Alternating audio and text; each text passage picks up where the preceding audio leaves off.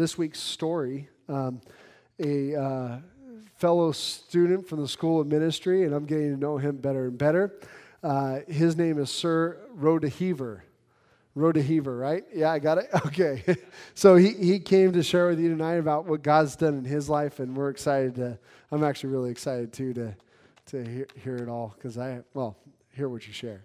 So come on up, Sir. Thanks. And by the way, it's not Sir like he's a knight. That's his name, Sir, right? It is. Have you been knighted? That's the lie, but that's, no. No? No. Oh, man, that'd be really cool. BC, that's what I used to say. My name is Sir. It is my birth name. I'm here I was blessed enough to ask to share my testimony tonight. I share the first part of my testimony to hopefully bring hope. Just trying to scan the audience for age. I share the second part of my testimony to give glory to God. So the first part of my testimony, raised in a non-practicing Catholic house. Didn't really know much of Jesus. Did know that we had really long, boring services on Christmas Eve and Easter that I didn't really understand. So we didn't really practice, and my parents split at a fairly young age. I was probably 8 or 9, and my mom did the best she could to raise us. Very many poor decisions. Part of those decisions was allowing me to hang out with an older gentleman and spend the night at his house and play video games. And that night, I was molested by him. And so I went through the rest of like my early teen years really struggling whether I was gay or straight or what I felt and if it was right or wrong. And that really created a lot of demons for me mentally, just that struggle. And so continuing on in life, I really just had never really understood love, wanted to be loved, desired love. I found my value in what others thought of me, so a lot of image management. And part of that, was just kind of going through different relationships, trying to find that. I struggled with suicide a lot because I had an expectation. Not only others' expectations of what I thought they had of me, but also myself. I had an expectation that I could never meet. I had this level of what I expected, and it just really kind of beat myself up going through that. There came a point where I was 18. I confronted my dad, and he said, "You're 18 now. You can't blame me anymore for your decisions and what's going on in your life." And I was like, "Yeah, you're right. I can't." Went through the rest of my young adult, 18 on, getting high in drugs and stuff. And I had 3 sisters, and I would date my sister's friends, and one of them sitting in the back. When she never really gave me time.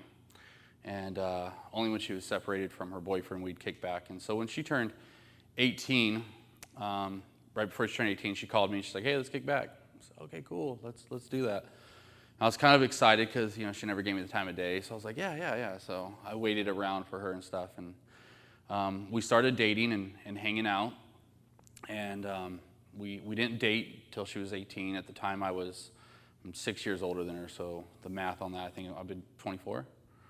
And so a lot of issues, guys. Okay, keep that in mind when you do all the other math on this. A lot of issues. And so when she turned 18, we said, "Okay, we could date now." So we dated, and a month into our dating, I was like, "Let's just get married." Her mom gave me the blessing, was like, "Hey, it's better to marry than to live in sin." And I was like, "All right, let's get married," and convinced her dad that we knew each other for 5 years. And so we go and get married in Vegas, probably one of the worst weddings ever. People didn't show up. People were still hungover, never made it. And wasn't too far into our marriage that I started to carry the characteristics of my father. There was one night we were kind of at a block party, and this guy there was with my ex-girlfriend, and I'm with my wife, and we start bantering back and forth, and so me and him get into a fight, and I trip, hit my head and on a sprinkler and pass out. And I wake up, and I'm like, my pride is really just shot. And my wife at the time was dancing with another friend of mine, which I didn't mind. She even asked me. I was like, nah, it's totally cool. You guys aren't even like touching. It was like, you know. And I said something like, oh, you dancing with him, and you know, my pride was shot. And so I, you know, and she was like, I'm glad you got your butt kicked. And it was just, I just snapped. And I remember turning around and smacking her, and then, you know, kind of, you know, taking her over and roughhousing her. I don't know the age range yet, so roughhousing her quite a bit. And that was the first time I really ever did that to that degree. And we have anybody under 16 here? No, okay.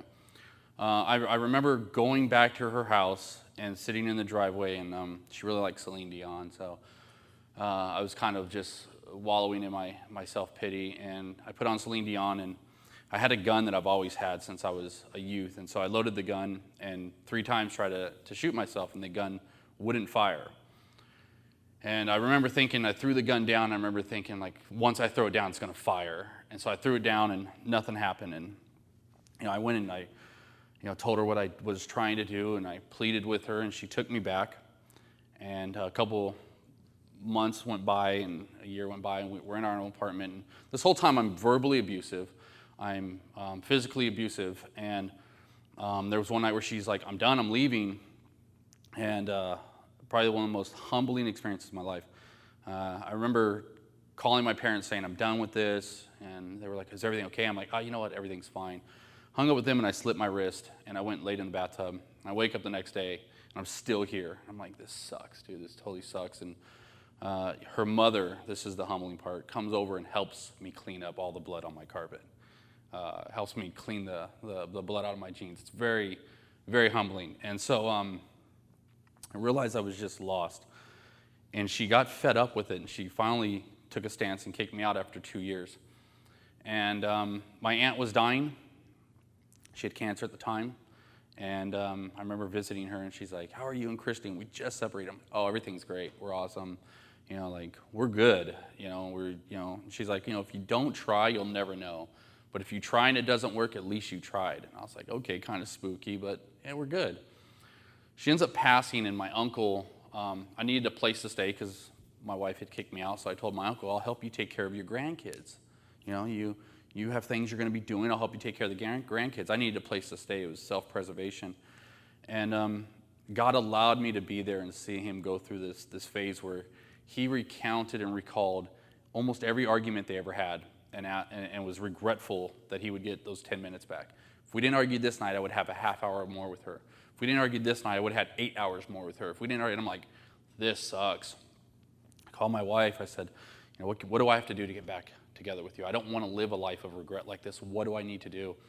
And she said, well, we got to have God in the middle of our marriage. She literally could have told me I'd have to blow up the Pentagon. And I'd been like, good. I just got to get back in. I could smooth talk my way after I get back in the door. So, you know, she's like, we got to have God in the middle of our marriage. I said, cool, count me in. Went home, started going to church, sitting in a couple service, and I'm like, oh, this guy's got an agenda. You know, he's trying to sell his book that just came out. You know, he's dropping this. Like, how many times he's mentioned his book, and I'm just trying to tear it up this whole time. And we went to this small church, and we only went there once, and then I got laid off from work, and we were calling some of these larger churches that we had been helping at and attending, and they were saying I had to be a member in order to get financial assistance. And I'm like, I've been going there for 6 months. It's ridiculous. Like, come on. Like, I don't think this is biblical, you know? And again, I'm fairly just kind of understanding things. I wouldn't consider myself saved. And there was no point where it hit me. There was no point where it was just like, oh, all of a sudden I just started, you know, walking on water. It was something like that. But this church said, you know what, why don't you come in, we'll help you. We only went there once. They knew our names, and they said, yeah, we'd love to help you. I was like, oh my gosh, this is the stuff I'm hearing about. You know, this is the true stuff. We started going to that church, and I went to a men's retreat, and it just hit me. It hit me in the sense that he died for me. He loves me that much that he died for me. I didn't need to find love in any other person. It was there. It was there waiting for me all along. To find out that Christ died on the cross for me was a lot. It was huge.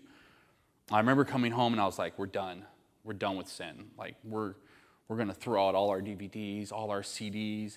We went through our collections and we're piling it up, and we were broke as a joke. And she, and I was like, what do you, and we were talking about maybe we sell it, like at a yard sale.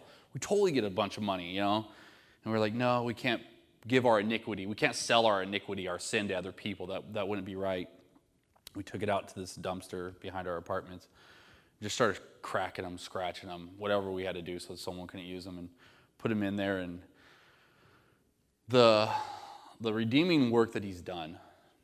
I don't struggle with suicide, which I've literally struggled with my whole life. From the time I was molested on, I was constantly taking pills or constantly trying to hang myself. I was a cutter. It was anything to just feel something. And he redeemed that. He redeemed my marriage. We're going on 11 years of being married. We have two beautiful little girls. We have a son who's in the Air Force. He's foster. It wasn't like we had a kid when she was, six. But, we have an adopted son who's in the Air Force. He's redeemed our marriage. He's allowed us to use our testimonies to help others in similar situations. We were allowed to go on Oprah on national television and share that Jesus freed us from this. It was one of the only times she ever filmed live instead of recording it. Just so many things that you see the Lord doing, and to realize that I did nothing to deserve this. There's nothing I could have done to deserve his love. And so the second part of this is giving the glory to him and relating it to, if you're in that spot where you maybe, the Lord, but you still struggle with depression, or you still struggle with your view and how maybe people view you. Know that the Lord wants that. He wants to meet you in the middle of that depression. He wants you to understand that he truly values you so much so that he would give his only son, that he would give himself as a ransom so that you can just have a relationship and know the love of the Father. So I just want to encourage you guys in that. I thank you for allowing me to share this. And that's it for me. God bless, guys.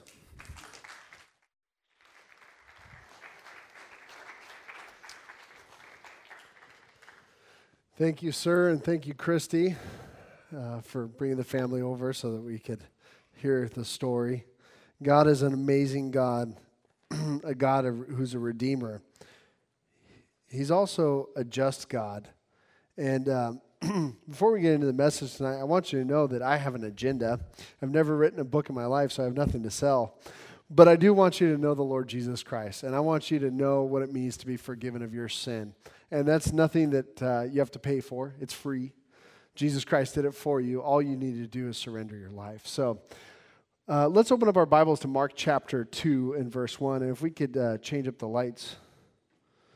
Mark 2 and verse 1 for the scripture. And we're continuing on in the Gospel of Mark. Mark chapter 2 and verse 1. All right. And when he returned to Capernaum after some days, it was reported that he was at home, and many were gathered together, so that there was no more room, not even at the door.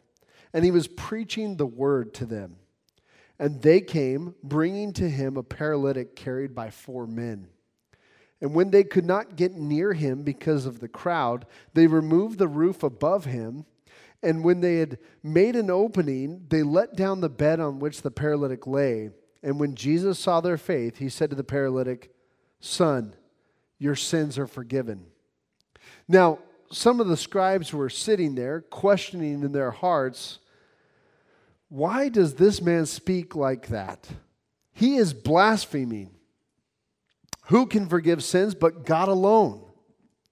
And immediately Jesus, perceiving in his spirit that they thus questioned within themselves, said to them, "Why do you question these things in your heart? Which is easier to say to the paralytic, your sins are forgiven, or to say, rise, take up your bed and walk? But that you may know that the Son of Man has authority on earth to forgive sins, he said to the paralytic, I say to you, rise, pick up your bed and go home. And he rose and immediately picked up his bed and went out before them all, so that they were all amazed and glorified God, saying, we never saw anything like this. Lord God, we just ask for your blessing as we read your word. And God, as we learn from it tonight, we pray that you would change us, Lord.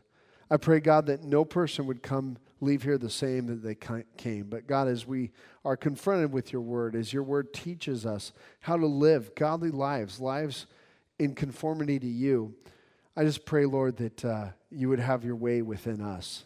And we just ask you now to bless the words out of my mouth so that I may bring glory to you. In Jesus' name, amen.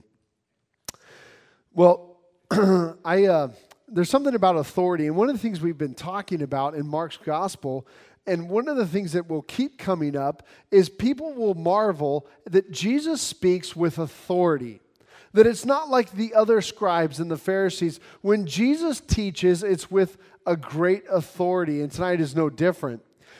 I was told a story by a missionary friend of mine, Brian McDaniels. We went down to Haiti, it would have been fall of 2013, I think, that's right.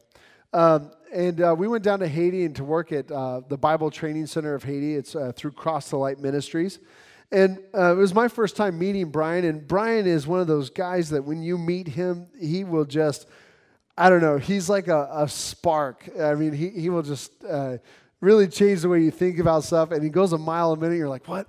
Everywhere you go with Brian, he'll just be talking to somebody. He'll meet somebody who's like, hey, you, come here. Share the gospel with this guy. All right. And he's moving on to the next person. Hey, you share the gospel with this person. You're like, what? Okay, I'm going to share the gospel with this person. And you don't even speak French, but he tells you to share the gospel. You share the gospel. Well, Brian has a very unique ministry down in Haiti. His ministry is teaching young men the Bible so that they can go and become pastors. And that's why it's called the Bible Training Center, Haiti Bible Training Center. And so I had the privilege of going down there and teaching for a few days on how to study the Bible accurately and teach it. So I did what we call inductive Bible study, teaching observation, interpretation, and application, those three aspects of Bible study. And, of course, I had an interpreter who was interpreting into French because my French is not very good. Well, what I found out is in Haiti, in order to have, to become an actual pastor and to be recognized as a pastor, or to start a church, you had to graduate from a certified government seminary.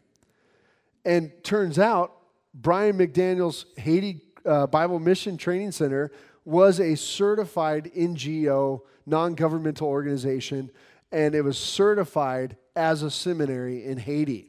And I was asking him, how did that come about that you got certified? I mean, you just came down here in the middle of the earthquake. You came down here with nothing and said, Lord, you want me to start a Bible training center? What should I do? And this is how he got his first pupils. He walked through, praying through the tent cities and the streets, because he had this idea. I'm going to just walk around and wait for the Lord to point people out to me, and I'm going to approach them and say, all right, come on, follow me, just like you did with the disciples, Lord. Come follow me. I'm going to make you into a pastor. And he did that. He walked there. And I know it sounds insane, but you got to know Brian to know how insane this guy is. But it's one of those levels of insane where you go, it is insane, but at the same time, we see the power of the Holy Spirit working through him. So cool. We'll just go with it. And so he walked around and he found guys and he said, hey, you want to be a pastor? Come on, come with me. And they began following him. And that was the first graduating class of the Haiti Bible Training Center, of which I think 6 of the 7 who graduated planted churches. And a few of the churches are just bursting at the seams. They have thousands of people within them. The young pastors don't even know what to do with all the people they have, because the nation is hungry for the gospel. They're hungry for good teaching. And that's one of the things we take for granted here in the U.S. But going back to how Brian got certified, Brian, through a turn of events, ended up renting a house from the second most powerful man in the Haitian government. Through a turn of events, Brian communicated to this guy that he had the answer for Haiti's cholera problem If you remember, with the earthquake came cholera. And this man, this government official, called him up and said, "You have the answer?" He's like, "Yes, you need to pray. Here, I'll read a passage." And he read a passage from Exodus about the waters being poisonous. And what you needed to do is turn and fear God. And he basically told this government official over the phone. And the interesting part about it was this government official went home, found a Bible, cracked it open, and started reading it and started praying.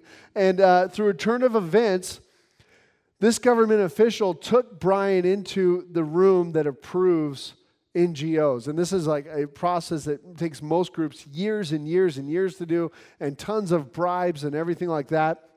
In fact, there's orphanages down there in Haiti that have never been approved for an NGO. And he takes Brian into this room and says, "Hey, I want you to make this guy an NGO." And they said, "Oh, okay." And so Brian said, "But wait, before you do that, I got to share something with you. Let me tell you about Jesus Christ." And he began sharing the gospel with each of these people in this group, sharing about how Christ came and he died for them and took their sins upon himself so that we could be right with God. And it wasn't anything you had to pay for. It was free.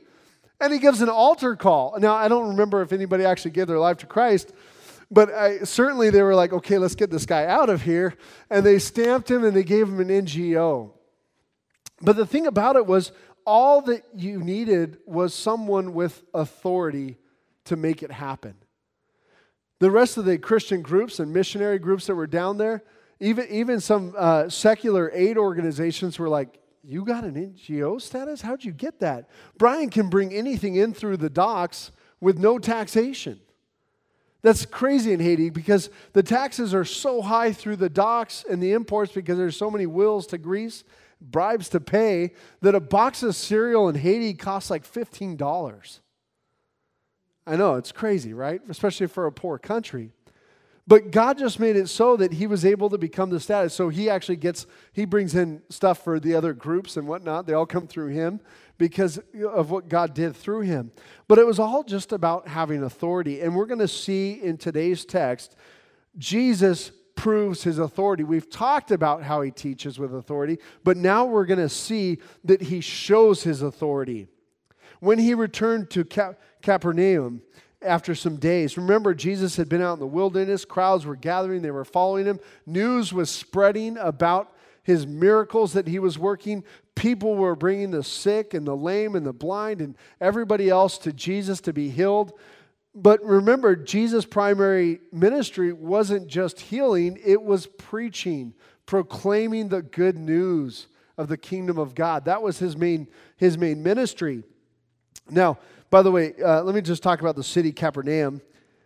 You'll hear this pronounced so many different ways, and the worst part about the Greek language is you can look it up and learn how to pronounce it in the Greek, but it won't even make sense. You'll never hear a pastor pronounce it that way.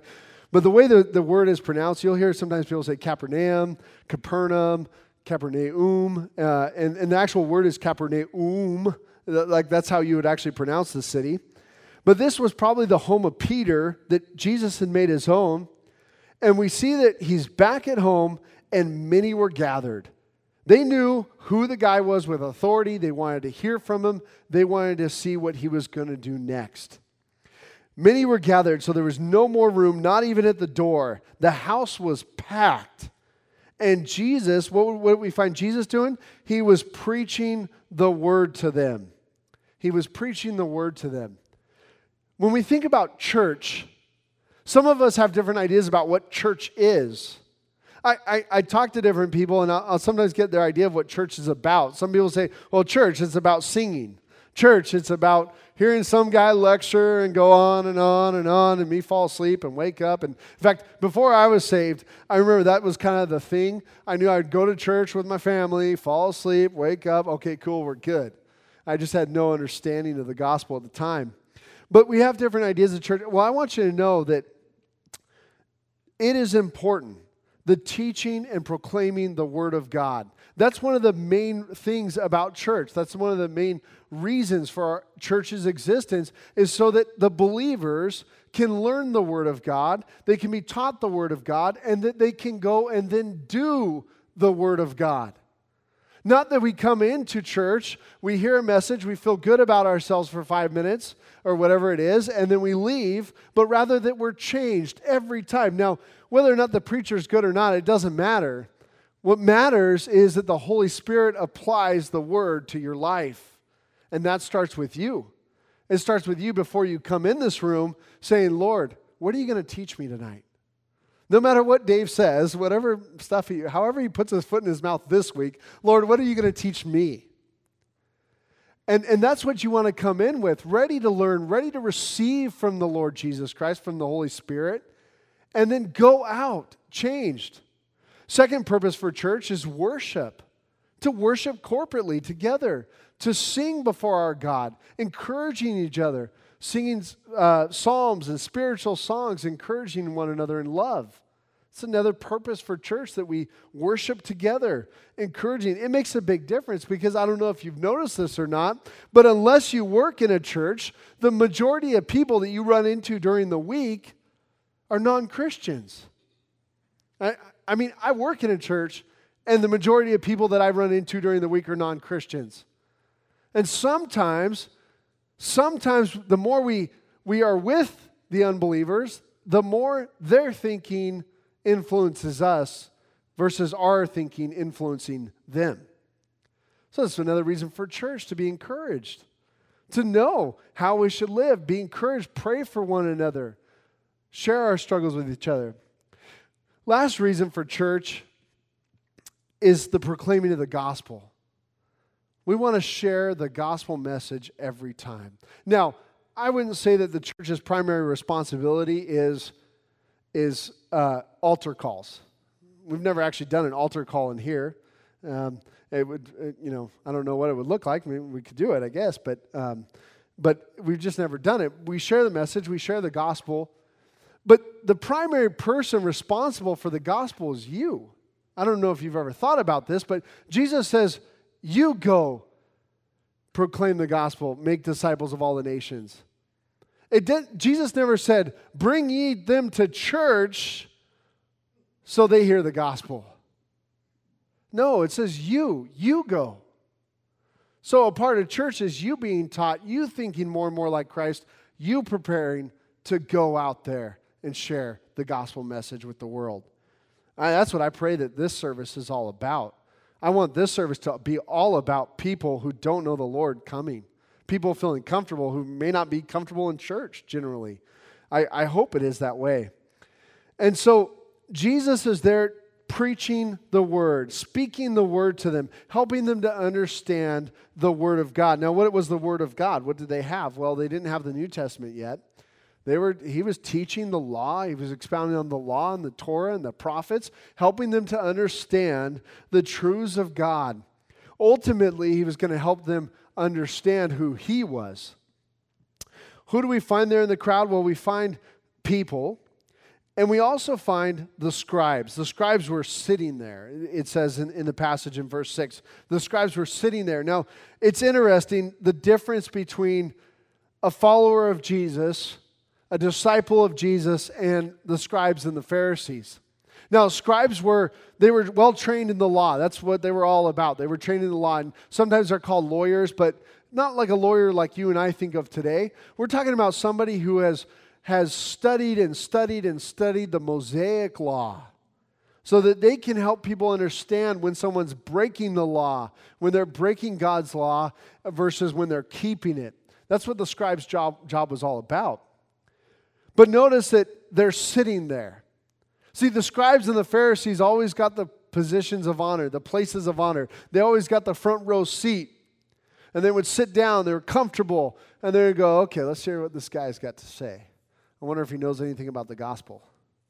I'm just kidding, because obviously they didn't know the gospel.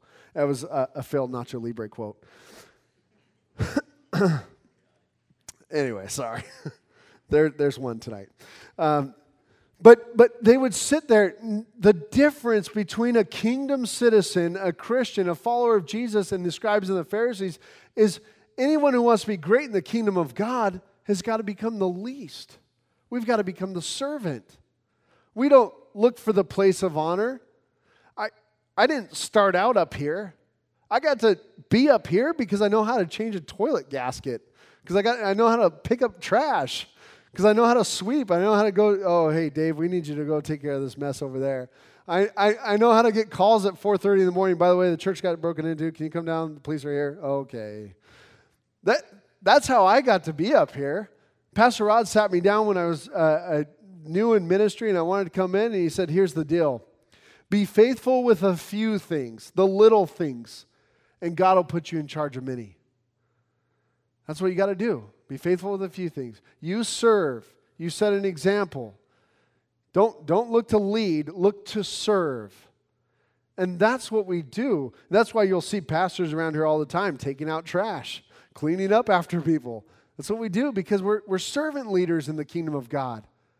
We're not looking to be served. And if we are, we're in the wrong church, because that's not what church looks like. And I'd like to challenge you with that tonight too. Do you come to church saying, I want to serve. I'm ready to serve. I want to serve Christ's kingdom, because that's what it's all about, being in the kingdom of God. So these scribes were sitting there, and they came with presuppositions about Jesus. We all come with presuppositions, right? We all come with ideas like, oh, you know, I wonder what he's going to say right now, and whatever the case. But they in their hearts had already kind of decided what was going to happen and what he was going to say. And Sir shared with you guys about how he came to church with presuppositions. Oh, this guy wants to sell me a book. That's what that's all about. He came with these presuppositions of, I know what to expect. But you know what's interesting? If we can let go of those presuppositions and we can actually start to begin to see Christ for who he is, if we can see the mission that Christ came to accomplish, then we can begin to surrender our lives to him. We can learn what it means to have true joy, unspeakable joy, and peace with God. And that moves us into purpose in life, just like Christ. See, without God, purpose is questionable. Why am I here? What am I doing? What's the point of life? I don't think there's any more depressing worldview than a naturalistic worldview. We just evolved. We're here, and eventually the universe will grow cold and dark, and the light will burn out, and nothing will exist. Wow. So you're telling me that there's no purpose for anything I do? Nothing carries over? There's nothing good I can ultimately do that will carry on into eternity? Nope, nothing just burns out. What a sad, depressing worldview. Then you go, what's the purpose of everything? Exactly. But see, knowing Christ gives us purpose. We begin to understand that purpose is found in worshiping God, loving him. So we find in this story, 4 friends come bringing a paralytic on a mat. Now this bed, this mattress that they were carrying him on would have been a sack kind of filled with hay. And when we begin to think about this paralytic being carried in by the friends, it's kind of interesting, because we usually think of a paralytic in the context of our world. We think about like, oh, how come he just will himself over there? And then we start to think in first century terms and like, wait a minute, what would it be like being a paralytic in Jesus' day? Whoa, there's no paved roads. There's no parks. Well, wait a minute, there's no state assistance. You're completely dependent on others for help. You can't do anything on your own except lay there on a mat.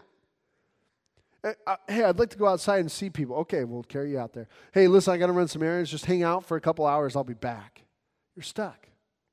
And it gets worse than that, because in Jesus' world, in this world, sin was tied with sickness.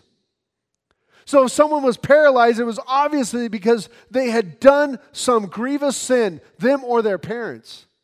We read the account of John when Jesus heals the blind man, but before he heals him, the disciples ask, who sinned, this man or his parents? And Jesus said, neither, so that this man's blind so he could glorify God. That's why he's blind, because Jesus was about to heal him. But sin and sickness was tied in, much like the Buddhist worldview. The Buddhist view is that if you're handicapped, it's because you deserve it. You did something else in a previous life. That's why you're stricken. It's actually a very sad worldview, and it's very offensive to us, especially living in a post-Christian America, because we're kind of taught to look after people and help out people, and we kind of understand a social gospel. So for us, it's like, whoa, that's a really offensive idea to say that someone deserves to be handicapped or they deserve to be sick because of some sin. So sin and sickness was always tied together. The most vivid understanding of this passage I ever had was actually when I was down in Haiti. When I was down there, we had the privilege of going over to like an orphanage, and it was one of the nicest orphanages in the area because of the fact that some missionaries had really put money into it and whatnot. And it was the only orphanage in the area that could actually care for the handicapped and the sick. And so we got to go down there and work with some handicapped people. And I found a neat way to bridge the gap with the handicap. What I did was I pulled out my iPhone, and I turned on the camera and flipped it, and then I started filming video just so they could see themselves, and it just broke the ice so quick with them, because, you know, they see me come in, hey, what's up? And they're like, who's the big white guy, you know? And so I started videotaping them, and it was awesome. Let me show you this quick video. Como salud, or say hello. My French is bad. Hi. Can you wave your hands?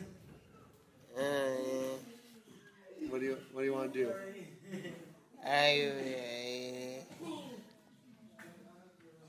How old are you?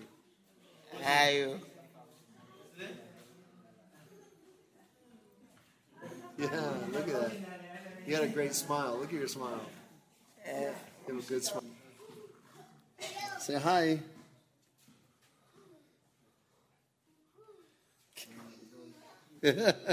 That's you. Look at you. That's you.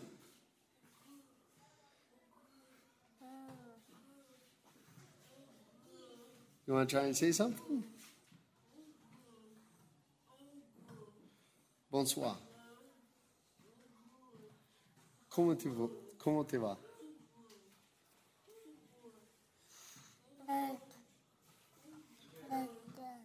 Yeah.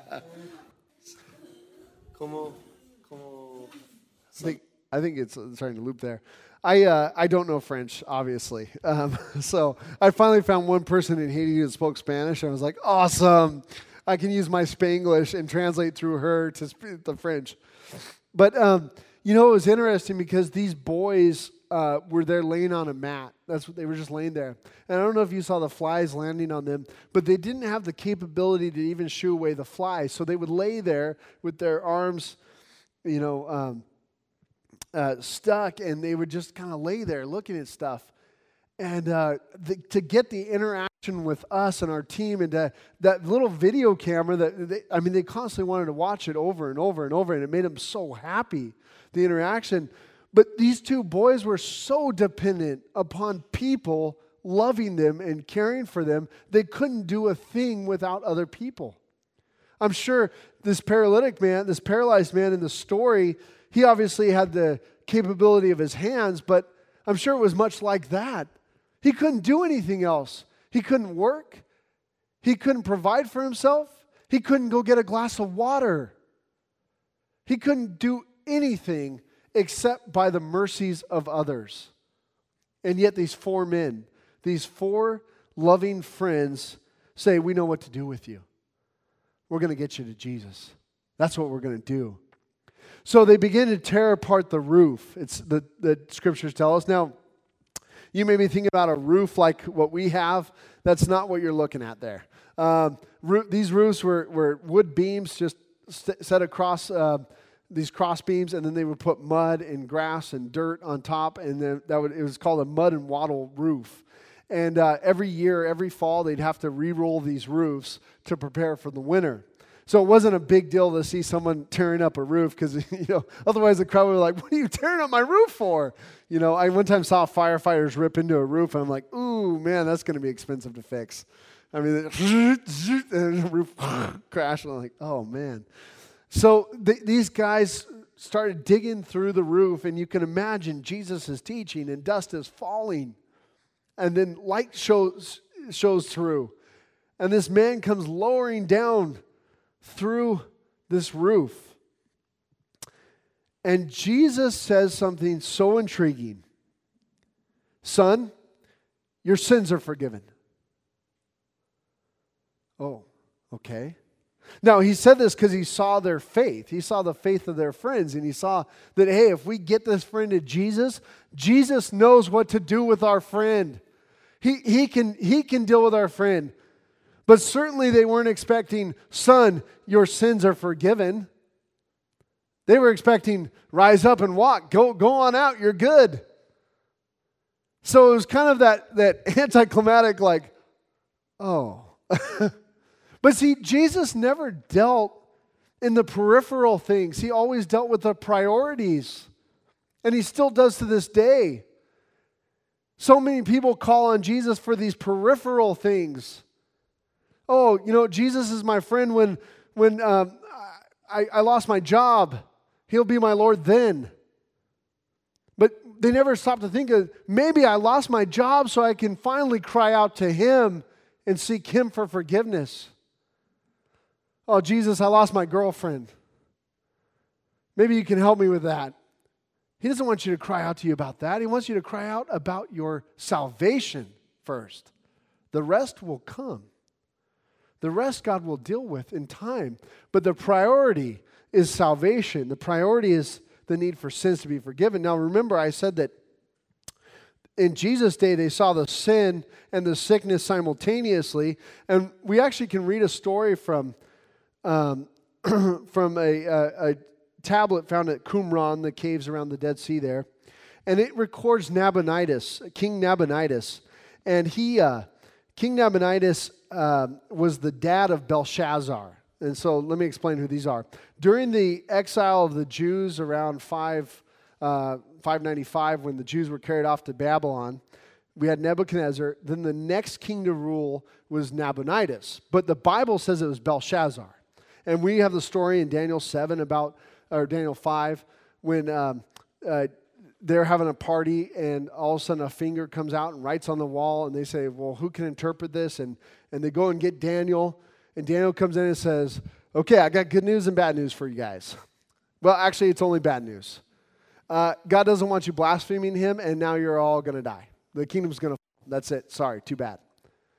What? Total bummer. Way to ruin the party, Daniel. But Belshazzar for years was, the Bible was criticized for saying that Belshazzar was king. They said there was no evidence, archaeological evidence, that Belshazzar was king. Until they found later on that Belshazzar was actually the son of Nabonidus, and Nabonidus didn't care for ruling in Babylon, so he went over to Media and ruled there, and he left his son in charge of Babylon. Well, Nabonidus, while he was gone, fell sick, and what he wrote was this: I was smitten by a malignant inflammation for 7 years and banished far from men. Nabonidus got this sickness that wouldn't even allow him to be around other people. And he goes on to say this, until I prayed to the God Most High, and an exorcist forgave my sins. He was a Jew from the exiles. You see, the culture of the Jews completely understood sin and sickness. That's how they viewed it. Of course, we don't view it that way so much today, but I do think that sometimes we should ask ourselves, is there a sin in my life that God is striking me with sickness so I can deal with? Because God will do things to get our attention. I don't think we should ever just write off anything that happens to us in our lives. We should say, Lord, why would you have me to go through this trial? Sometimes it's just so we can minister to others. Sometimes it is because of a sin. We don't know. But here's what we do know about this paralytic man. In order for the Jews to understand what Jesus was going to do, his greatest need was to forgive his sins. And so Jesus says it, son, your sins are forgiven. Well, the scribes are quick to catch Jesus on that, and they say, blasphemy. You're not the real deal. Fake. You can't say these things about God. Jesus already knew what they were saying in their hearts.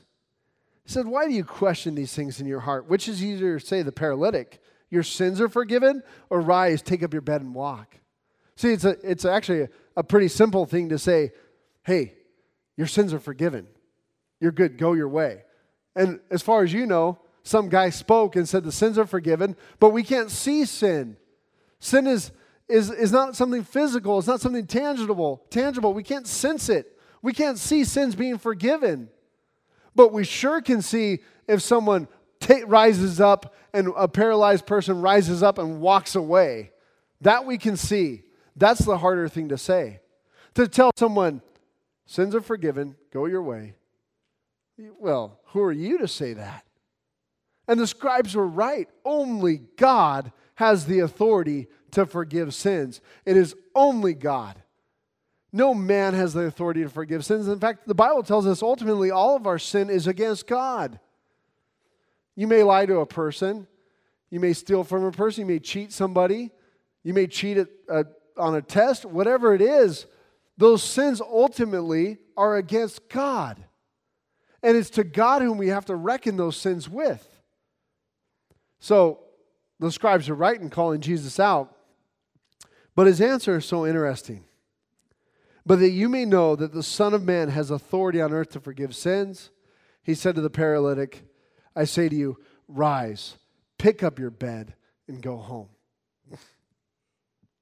The story isn't so much about the friends.